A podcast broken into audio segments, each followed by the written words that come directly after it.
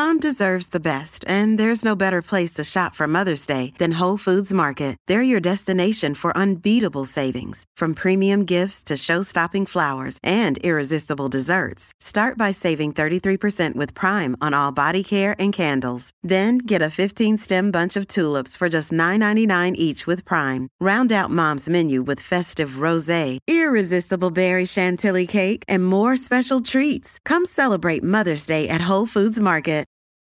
This episode is brought to you by Reese's Peanut Butter Cups.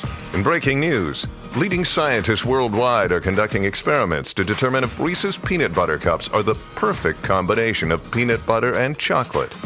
However, it appears the study was inconclusive, as the scientists couldn't help but eat all the Reese's. Because when you want something sweet, you can't do better than Reese's. Find Reese's now at a store near you. Welcome to the New Books Network. Welcome to New Books Network. I'm your host today, Laura Goldberg. You might know me from my website, vittlesvamp.com, but I'm here today on the food channel at New Books Network, and I am so happy to have with me Grace Lin. She has a new book out. It's called Chinese Menu The History, Myths, and Legends Behind Your Favorite Foods. Welcome to the show. I'm really glad to have you here, Grace. Thanks, Laura. I'm so happy to be here. Oh, well, I, I need to ask you first and foremost in the beginning of your book, you, you say that you don't fabricate any of the stories because, in many ways, what you've done is taken the American Chinese menu that we know and love and told stories about all of the dishes that we see there. Um, but you do say that even though you didn't fabricate these stories, you did embellish some of them. So I'm just curious why myths and legends and not just straight up history? well, there's many different reasons, but one of the reasons is because when I started researching this uh, this book and all the different things, such, such as like um, uh, kung pao chicken, right?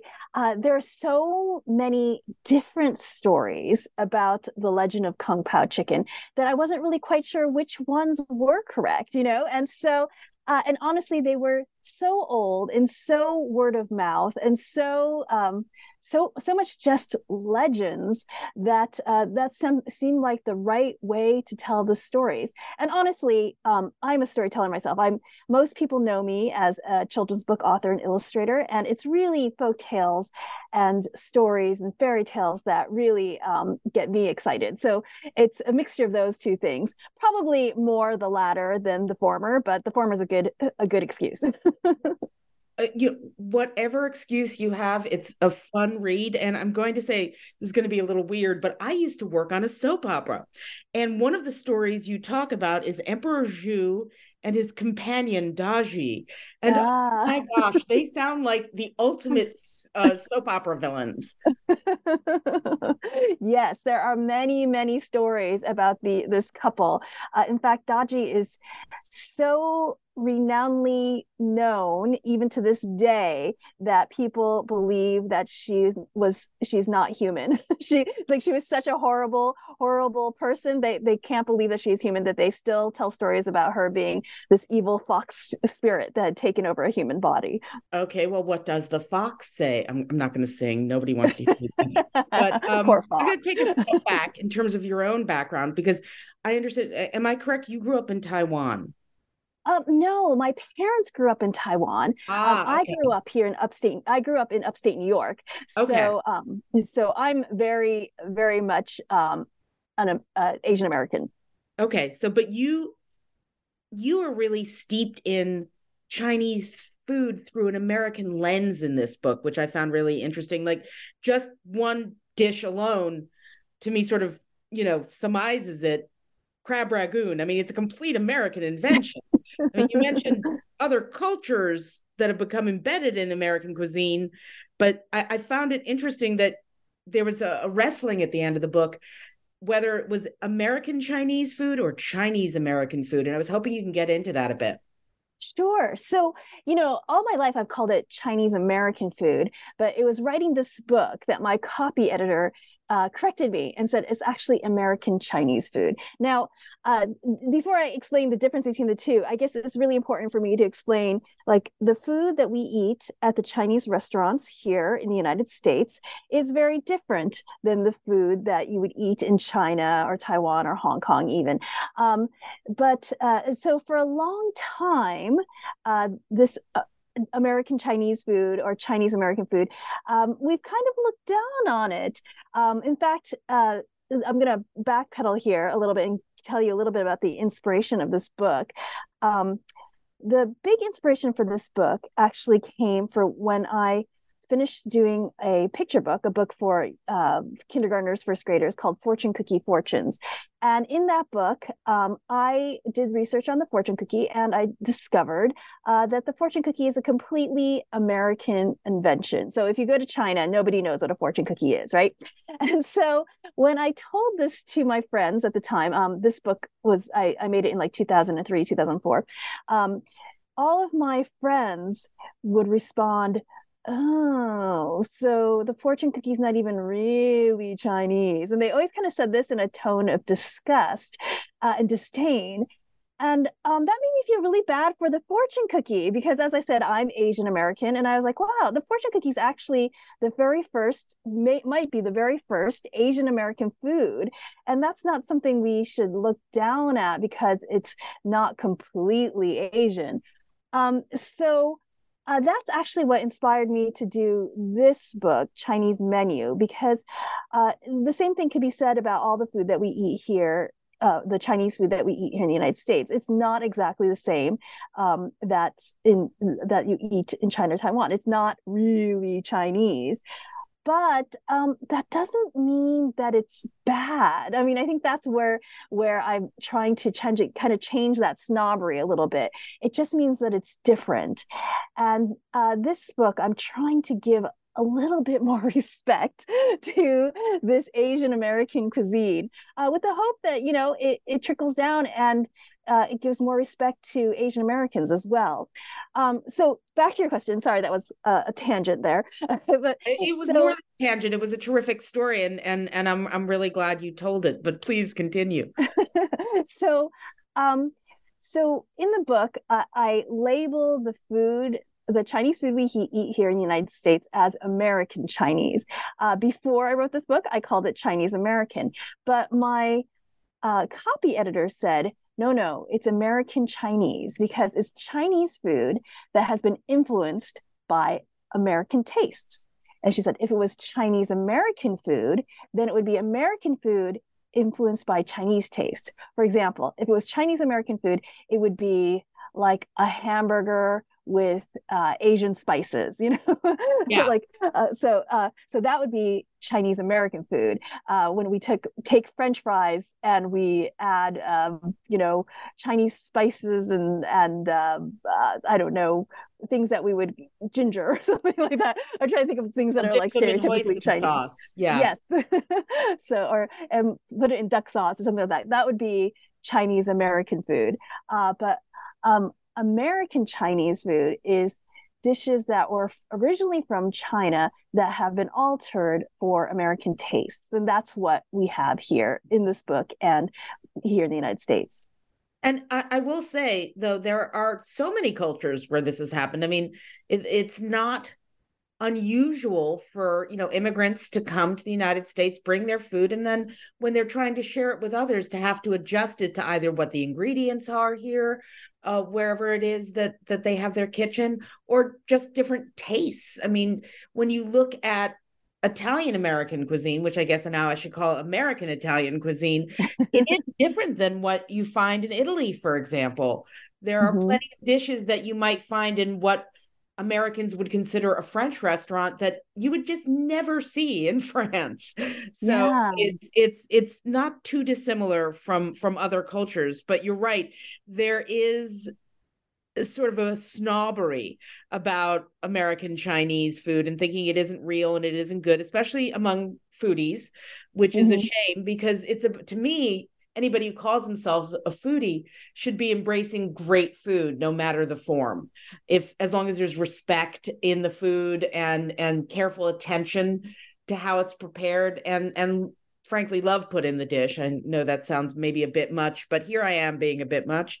And you know, I grew up on on American Chinese food. I remember, you know, having my my parents picking up fried rice and beef and broccoli for dinner and that was, you know, a huge treat, not to mention the the glory that was the egg roll. So yeah, um, and it um, was delicious, right? We enjoyed it. absolutely, absolutely. I mean, you know, I, I that said, I would like to get to some of of your stories because I those were things I had never been introduced to before. Some of the the myths and the legends uh, regarding some of these dishes, because because a lot of them actually do have roots in China. Yes, definitely. That they've been altered in some way for American tastes or American kitchens or American what have you.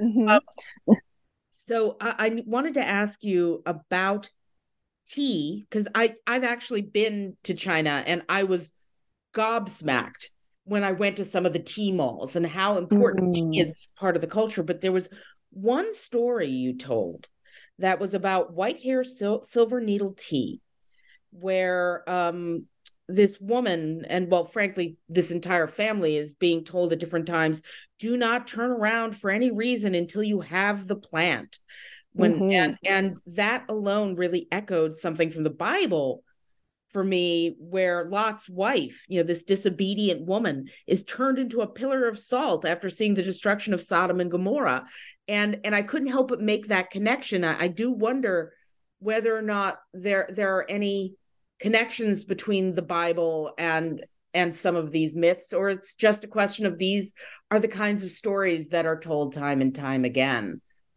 Oh, that is a good question. Um, unfortunately, I'm not as familiar with the Bible as probably I should be. but I'm not um... either. I'm, I'm I'm a Hebrew school dropout. I'm going to to admit that to the world. But uh, it it just it uh, you know it made me think about what are the themes. You know, Grimm's fairy tales. There are certain themes that we as humans revisit over and over again in myth. Um, yeah. in Star Wars. yes. But, you know, I was just curious, what are some of your favorite stories and what are some of the the trends that you see popping up over and over again in terms of themes and messages?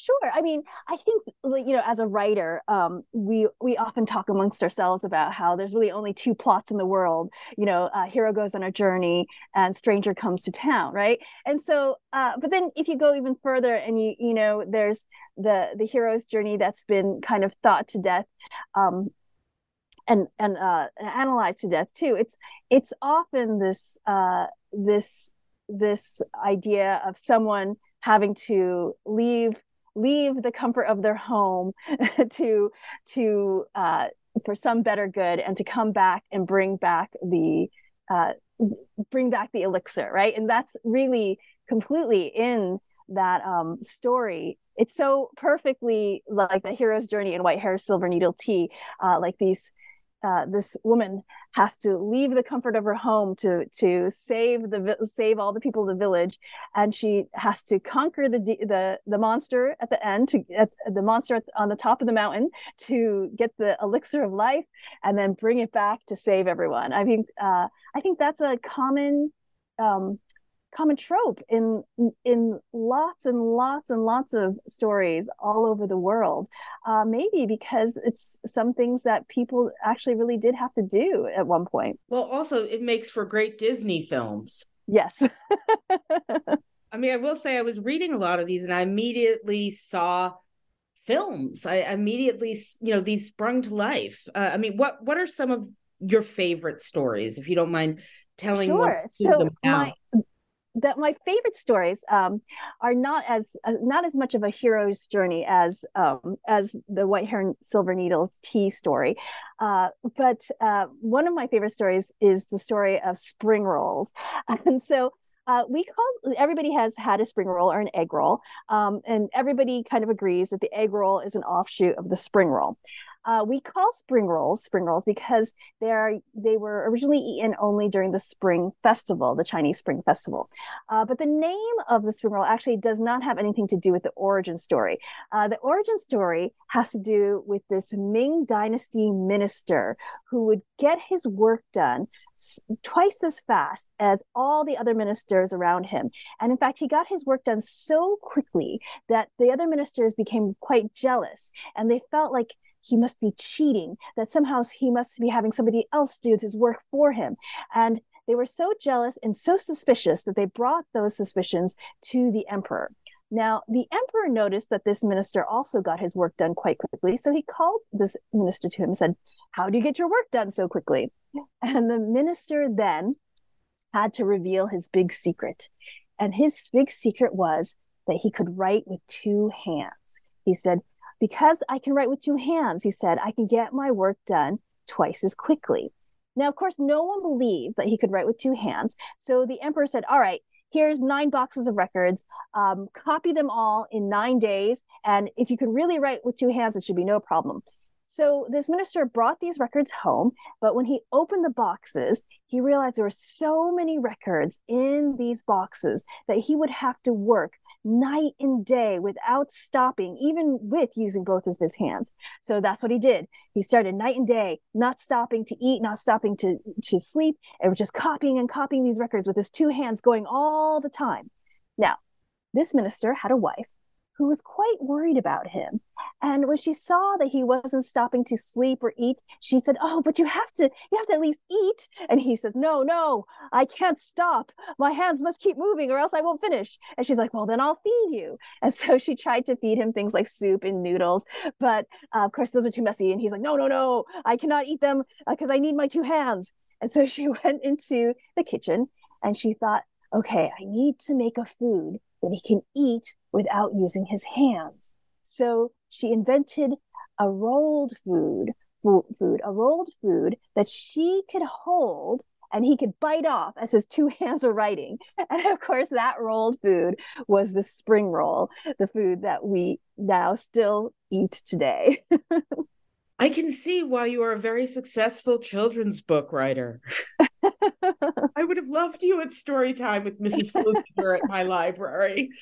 But um, there are so many stories in here, though. I mean, one of them that I was really surprised about was the one about wonton soup and the Taoist create, you know, creation story. I was yeah. who knew that there was that much going on in my bowl of, of wonton soup. Yes, that's a beautiful story. Um, did you want me to share that one? Yes, please. Okay, so wonton, um, we call wonton soup wonton soup because uh, most of the people who came here, the early immigrants from China were from Canton. So they spoke Cantonese. And so they can, they called wonton soup wonton. And so that's why we call it wonton. Now, um, it, wonton is a, a lovely word that if you, you can kind of translate into um, swallowing clouds, which is really a lovely way to think about your soup because, like, the wontons are kind of like these clouds that you swallow. But if you look at the etymology of the word, uh, like the actual characters, you'll notice that um, it's also um, it's it's also referencing something called the primordial chaos, and what that's referencing is the Taoist creationist story. Now, the Taoist creationist story begins with the primordial chaos. So, to the Taoists, the before there was a world, before there was a universe, before there's anything, there was just the primordial chaos. It was just this kind of thin, thick, kind of this uh, cloudy soup everywhere. And that's what the soup in your wonton soup represents the primordial chaos. And they said, but over time in this soup, an a round white thing started to congeal inside of it. And that's what your dumpling is. Your dumpling symbolizes this white congealing uh, in the primordial chaos. Now, the story continues. Now, this white congealing actually in was an egg, and inside this egg was a giant who was growing bigger and bigger and bigger. And one day, the giant grew so large that he cracked open the egg and he held the top of the egg above him, and he pushed the bottom of the eggs below him with his feet. And he kept growing taller and taller, and he kept pushing the top of the egg higher and higher and higher, and he kept pushing the, the bottom of the egg lower and lower and lower until, and then he kept doing this for like 30,000 years until finally after he had pushed the top of the egg and the bottom of the egg so far apart that they could never ever join again, he fell over and he died. And so the top of the egg became the heavens, and the bottom of the egg became the earth, uh, the earth and the world that we know now. And everything living on this world is that is what is what is left over from that giant who pushed these two parts of the egg apart. So his breath uh, became the wind and the clouds. Um, his sweat became the rain. Uh, one of his eyes became the sun. The other eye became the moon. Um, his body turned into mountains and his blood became the oceans and the river uh, and his hair became the trees and the thing that really gives me the heebie jeebies is that they say that the fleas and the lice that lived in his hair became the animals of the earth oh gosh so but all of this all of this is in your wonton soup. So when you eat wonton soup, you, the soup is the primordial chaos. Your dumpling is that egg that the giant was in. And when you break that uh, wonton, that dumpling open, you are just like that giant creating the heaven and the earth. When I when I started reading that story, vermin aside, um, I gotta say, it just made me think this is exactly how you're going to get some small child to eat wonton soup that wouldn't before if they're they're thinking I'm a giant. Yes. something so delightful about it. And and mm-hmm. I'm going to have a hard time eating wonton soup without like puffing out my chest and, and thinking to myself that I'm I'm a giant, you know, creating the world. It's it's quite quite a lot for a little bowl of soup. Yes. but it's wonderful too. Oh, it's absolutely wonderful. And I mean, it, you know, I also want to talk to you a bit about how you set up the book because the way you set it up was the way that we look at a, a menu. But you also explain, and correct me if I'm wrong, that a lot of the ways that we categorize Chinese food, or in our this case, American Chinese food, it isn't how they would eat in China. For example, appetizers. Yes. You're saying that, you know, yeah, we put some stuff together that are appetizers on this menu, but for example, dumplings are really only a dish for holidays. So mm-hmm. you could talk a little bit about that and how you sure. set up this book and and and why it works despite the the challenges with what you would see on a table in China.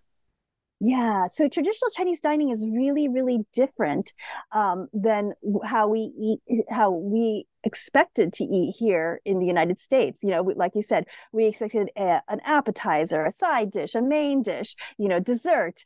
Uh, that's not really how they ate traditionally in China. In China, it was like they they brought out the rice and you had a couple of side dishes. Like what's really interesting to a lot of people is like you know what we consider the side dish, you know, the noodles, the rice.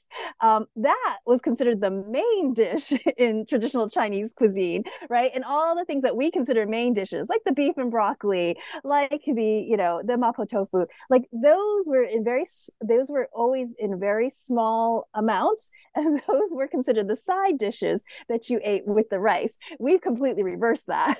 so, whereas like the beef and broccoli is the main thing when you have, and you put a little rice with it.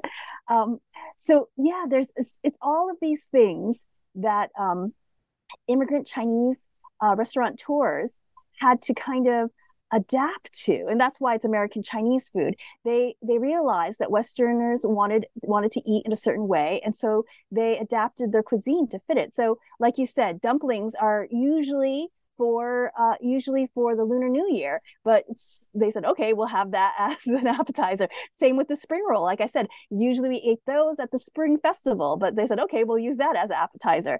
Uh, so uh, or a side dish and all of these things um, even even the the idea of uh, soup and tea, right? Um, so tea was very, very, and continues to be very, very important in Chinese cuisine. But originally, they did not have beverages uh, with traditional Chinese dinners. They would always have soup. Like soup was your liquid that you would you would eat with. A there was tea, a line. There was a line in your book so, that was, "You can eat without meat, but you cannot eat without soup." Yes, soup is so important. That. And that's why soup was uh, soup was the beverage, and tea you actually had separately, you know. so and same with the dessert, you know. So um, so it was a lot of adaptation that um, uh, Chinese immigrants had to do. And that's why in the book, I often I, I say, you know, this this food that sometimes we disdain, we should not disdain because it really is actually the flavor of America. You know, like it's the flavor of triumph, it's the flavor of adaptation, it's a flavor of these immigrants uh, figuring out how to survive and thrive here in the United States, which is so American. And so uh, I feel like all of this is really like all of Chinese Amer- or American Chinese food is the flavor of American America. Well, you tell a story in the book that's not a story at all; it's history about chop suey mm. and how hmm. that came to be, and and and there's a lot of sadness in there, and then a lot of triumph as well. Uh, would you mind talking about that? Um, sure. And so, explain um, chop so suey is one of those one of those dishes that has had a huge rise and fall here in the United States, and it's also one of those dishes that a lot of people like to uh, poo-poo. It's it's not really Chinese food, um, and it you know it's it's really a hard thing. There's it's very likely that there was a, a, a dish that chop suey came from that originally had animal entrails in it, and of course here in, in the in the United States, we don't like to eat entrails, so it's it's likely that you know uh, uh, a Chinese um, immigrant uh, took the entrails out and said, "Here's chop suey," um, or sap suey. Um, but the myth or the legend of chop suey uh, it also sounds so um, so realistic. It seems like it could be true. Uh, so I'm not sure which way it is, but um, the the legend is, like I said, rings so true. So uh, it begins. The legend of chop suey begins with, of course, Chinese immigrants who came here to the United States during the gold rush. Um, of course, they they came just like so many other immigrants, looking looking for gold. You know, with the the the dream of Gold Mountain. But once they got to California and got to Gold Mountain, uh, there was no more gold. Uh, there was no more gold for them. And uh, most, many, most of the Chinese immigrants were so poor, they didn't even have enough money to go back to China. So they had to scrape out a li- living um, in, in, the gold fields where there was no gold. And so what many of them did was open restaurants. Um, and this actually ties into, I'm taking a small tangent, sorry this ties into a little bit of why perhaps we don't respect Chinese food uh, as much as we should because even though Chinese food is quite difficult to make, it's got just it's just as complicated as French food, but we consider it cheap food. We consider Chinese food cheap food, uh, probably all because uh, all the way back then and during the gold rush, these Chinese immigrants had to uh, price their food very, very inexpensively, very, very cheaply in order to get people to try it and to eat it. Uh, so that's what they did. They priced their food very, very cheaply uh, to get people to to buy it and eat it. And they were very successful, and that's how they were able to survive. Now, the story of chop suey continues, where um, you know, because they were Chinese immigrants, uh, they were often targets for violence and racism. Uh, so a lot of Chinese immigrants had to be very careful. And one night uh, after a Chinese restaurateur had closed up his restaurant, a group of drunk European miners came in demanding food. They really they were hungry, they were drunk, they were rough. And the Chinese restaurateur knew better than to say no to a group of drunk, angry miners. And so he said, Yes, yes, come in, I'll feed you. Uh, but then when he went to his kitchen, he realized that he had no food, that he all that the food delivery was coming the next day and he had nothing to serve these drunk miners. And these miners were getting angrier and angrier. And the Chinese chef was desperate. And so he looked at his scrap his scrap barrel, mainly his garbage barrel, and he dumped it into a pan, stir fried it, covered with it with a sauce, and served that to the drunk miners. And the drunk miners loved it, and they asked him what it was called. And the the chef, knowing that they did not know any of his uh, Chinese dialect, said, "Oh, it's." chop suey, which um, which in his Chinese um, which in his Chinese dialect, of course, um, which of course meant odd scraps. but they didn't know that. And so they're like, oh, sure, chop suey. I thought, I thought it was so, the most elegant dish they'd ever had. Yes, Some exotic dish. Yeah, they didn't realize it was just scraped out of the the the, the garbage. trash. And so that is the legend of chop suey. Like I said, that may that's probably not true, but it sure has a lot of uh, truth in it. I think. Well, I you know reading about that, you also talk about how there was anti-Chinese sentiment that mm. really grew uh, in during that period uh, you know, of time. And there were in 1882 there was the Chinese Exclusion Act. Yes, was I believe the first and only government legislation to actually exclude immigrants solely because of race. And and yes. the idea that it passed is just horrifying. Yes. and it made it almost impossible for chinese to immigrate here uh, yes. Uh, if i'm not incorrect. And and and you go on to talk about how one of the very few loopholes was that you could be a special merchant mm-hmm. and you get a visa and and that special kind of of visa would allow you to be a restaurateur yes so that's why there were so many Chinese restaurants and Chinese laundries, honestly, because those were the few loopholes in in this uh, exclusion act that Chinese could get a visa for, um, having a restaurant or having a laundry. And do you, I mean, is there, you know, did do you think the people in China who are emigrating here to the United States knew that this was what they were going to have to do in order to earn a living? And then they said, you know, I want the US badly enough? I think, um, I think by, uh, I think most of them knew. The ones that opened the restaurants um, knew. I mean, basically, there were some some big Chinese investors who opened big restaurants, and then they would they would get um, get immigrants to come. So I think most of them knew, but I think they knew they were coming to the United States to work in a restaurant. They knew they were coming to the United States to work. But I think most of them, I, I mean, who know? All immigrants, nobody knows what you're in for, right? True. nobody knows how hard it's going to be, and, uh, and nobody hard. knows what you're going to face, like how how much how much discrimination and racism you're going to face until you get there and there's so much of it today so i i think yeah. your book uh, celebrating american chinese food and and embracing its its history and its myths and its legends as the name of your book says uh, i think brings a, a joy to exploring immigration and different communities in the US in a way that I don't think we've been allowed to do as much as as we should. Yeah, I, I really hope it does that. I, what I and what I really hope it does is, um, you know, it celebrates the the uh, you know, for lack of um, better word, the hyphen, right? Like we actually don't use the hyphen anymore, but for a long time it was like Asian hyphen American, Chinese hyphen um, American, you know, like. Um, and I hope that this book really celebrates that the the the mix of Asian and American and shows that it's actually something quite wonderful. I, I adore that. The celebrating the hyphen. I've not heard that. Is that is that something you just made up on the fly now, or is that something that I should oh. be familiar with? um, it's it's something I've, I think it's something that I've thought of for a long, long time, uh, but it doesn't really work anymore because it, the correct way of of saying Asian American is without the hyphen now, but for a long time uh, it was with the hyphen, and I often thought about that hyphen as being a bridge uh, between the two, as being a connector, not not as a divider.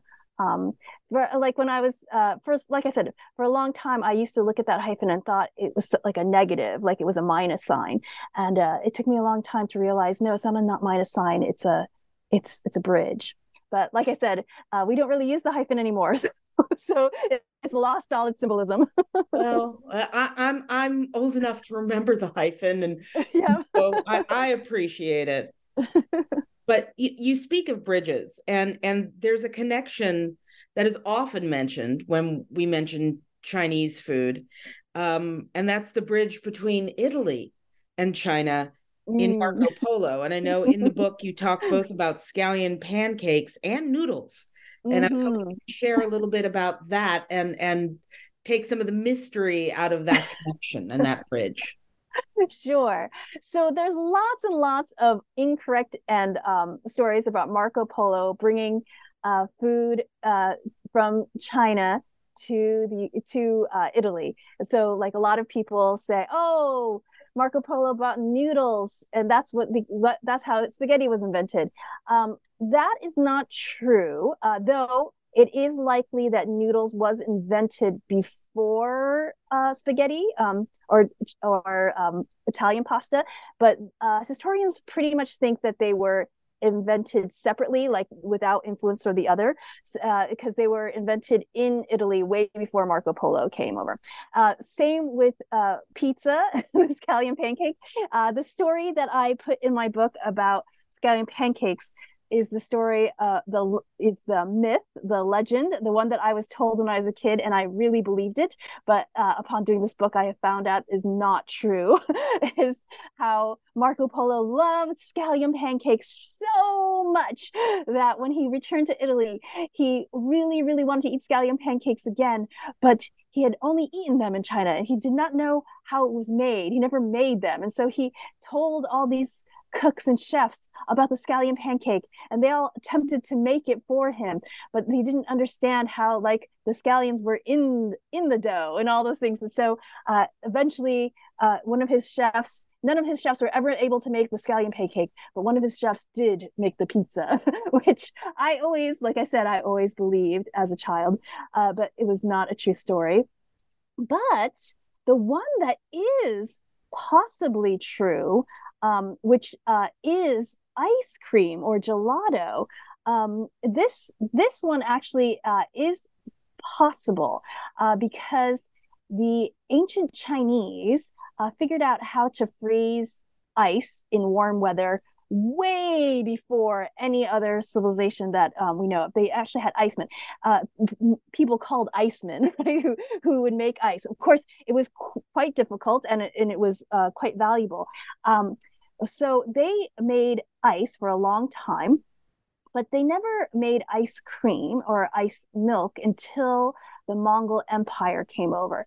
Uh, the Mongol until the uh, sorry until the Mongols uh, took over China, and the Mongols um, drank a lot of milk in their diet. The Han Chinese uh, did not, which is why they never froze milk before. Uh, but Kublai Khan, uh, people probably recognize that name, uh, did drink a lot of milk. And he was very upset when he ruled China that his milk would spoil. And so the Chinese servants adapted their ice making machine to make ice milk. And Kublai Khan was the one who was in power when Marco Polo came to visit China. And it's very likely that Kublai Khan treated Marco Polo to ice milk because that was considered a very, very uh, special treat that Kublai Khan would give his guests. And it's very likely that Marco Polo took this memory of ice milk to Italy and slowly it became gelato and ice cream, which we know today. And now all I want is some gelato with a fortune cookie. that would be that, just perfect. That would be perfect. Treat. Yes. perfect midday treat. Speaking of treats, though, what is your go-to order when when oh. you walk into an American Chinese restaurant? When I go to American Chinese restaurant, um, the things that I always order is I usually always depends on who I'm with too. But if, if I'm just by myself, I always get the dumplings because the dumplings are almost always good. You can never, very few places can mess up dumplings, right? So I always get the fried dumplings. I usually get either the mushu pork or um, because that's I I love mushu pork, um, like the the wrapping the wrapping, or I get the kung pao chicken. But if I'm with my family, we always get the General Tso's chicken. and then um, usually after that, of course, I, you know, uh, and then some kind of noodles usually. Well, I, I've got to say, I, am with you on the on the dumplings, but I, I'm always surprised when I order fried dumplings. They're to me, they're supposed to be pan fried, and every once in a while they're deep fried, and that always oh, yes. throws me off. Yes, throws me off. But I, one of my favorite dishes, and actually, I will fully admit, I usually cook for Thanksgiving, but I I met up with my mother and I took her out for American Chinese food and and we had Peking duck, mm. which is one of my favorites. And I yes. mean, it's so complicated. I mean, you talk about how it's made in the book. Uh, yes, I, am just not doing a, it. that's a it's worth it for, like i don't because i eat chinese food fairly regularly so you can't really get ch- peking duck every time that's like a special occasion thing but oh, yeah uh, that's definitely one of that I, it might be my favorite i'm trying to think if it's my favorite there's so many favorites. I mean, there's, I mean, there are dishes. I go to Chinatown. I live in New York, and I go to Chinatown regularly. And and uh, you know, the food in Chinatown, a lot of it isn't American Chinese. It really is more classic Chinese. Like mm-hmm. I love snow pea leaves. You know, mm, yes. Oh my God, so good. But there there is something wonderful about you know kung pao chicken, as you said, mm-hmm. or lo mein, or you know these yes. dishes that are really comfort you know, for mm-hmm. me, having grown up with them. Um, mm-hmm. Um, and, and it, American Chinese food is definitely something that most Americans, no matter what corner of, of this country they're from, that they recognize. Mm-hmm. Um, so it's lovely that that you're sort of opening people's eyes to to where these dishes come from and and the stories that uh, have brought them to us. Yes. So I'm I'm I'm gonna let you go, but I I just want to say to everyone listening, uh, if you like Chinese food, if you like American Chinese food, if you have someone on your uh, list for the holidays who who enjoys a good egg roll, Chinese menu, the history, myths, and legends behind your favorite foods by Grace Lin. Thank you so much for being here, Grace. Really appreciate it. Oh, thank you, Laura. It was really great being here. Thanks so much.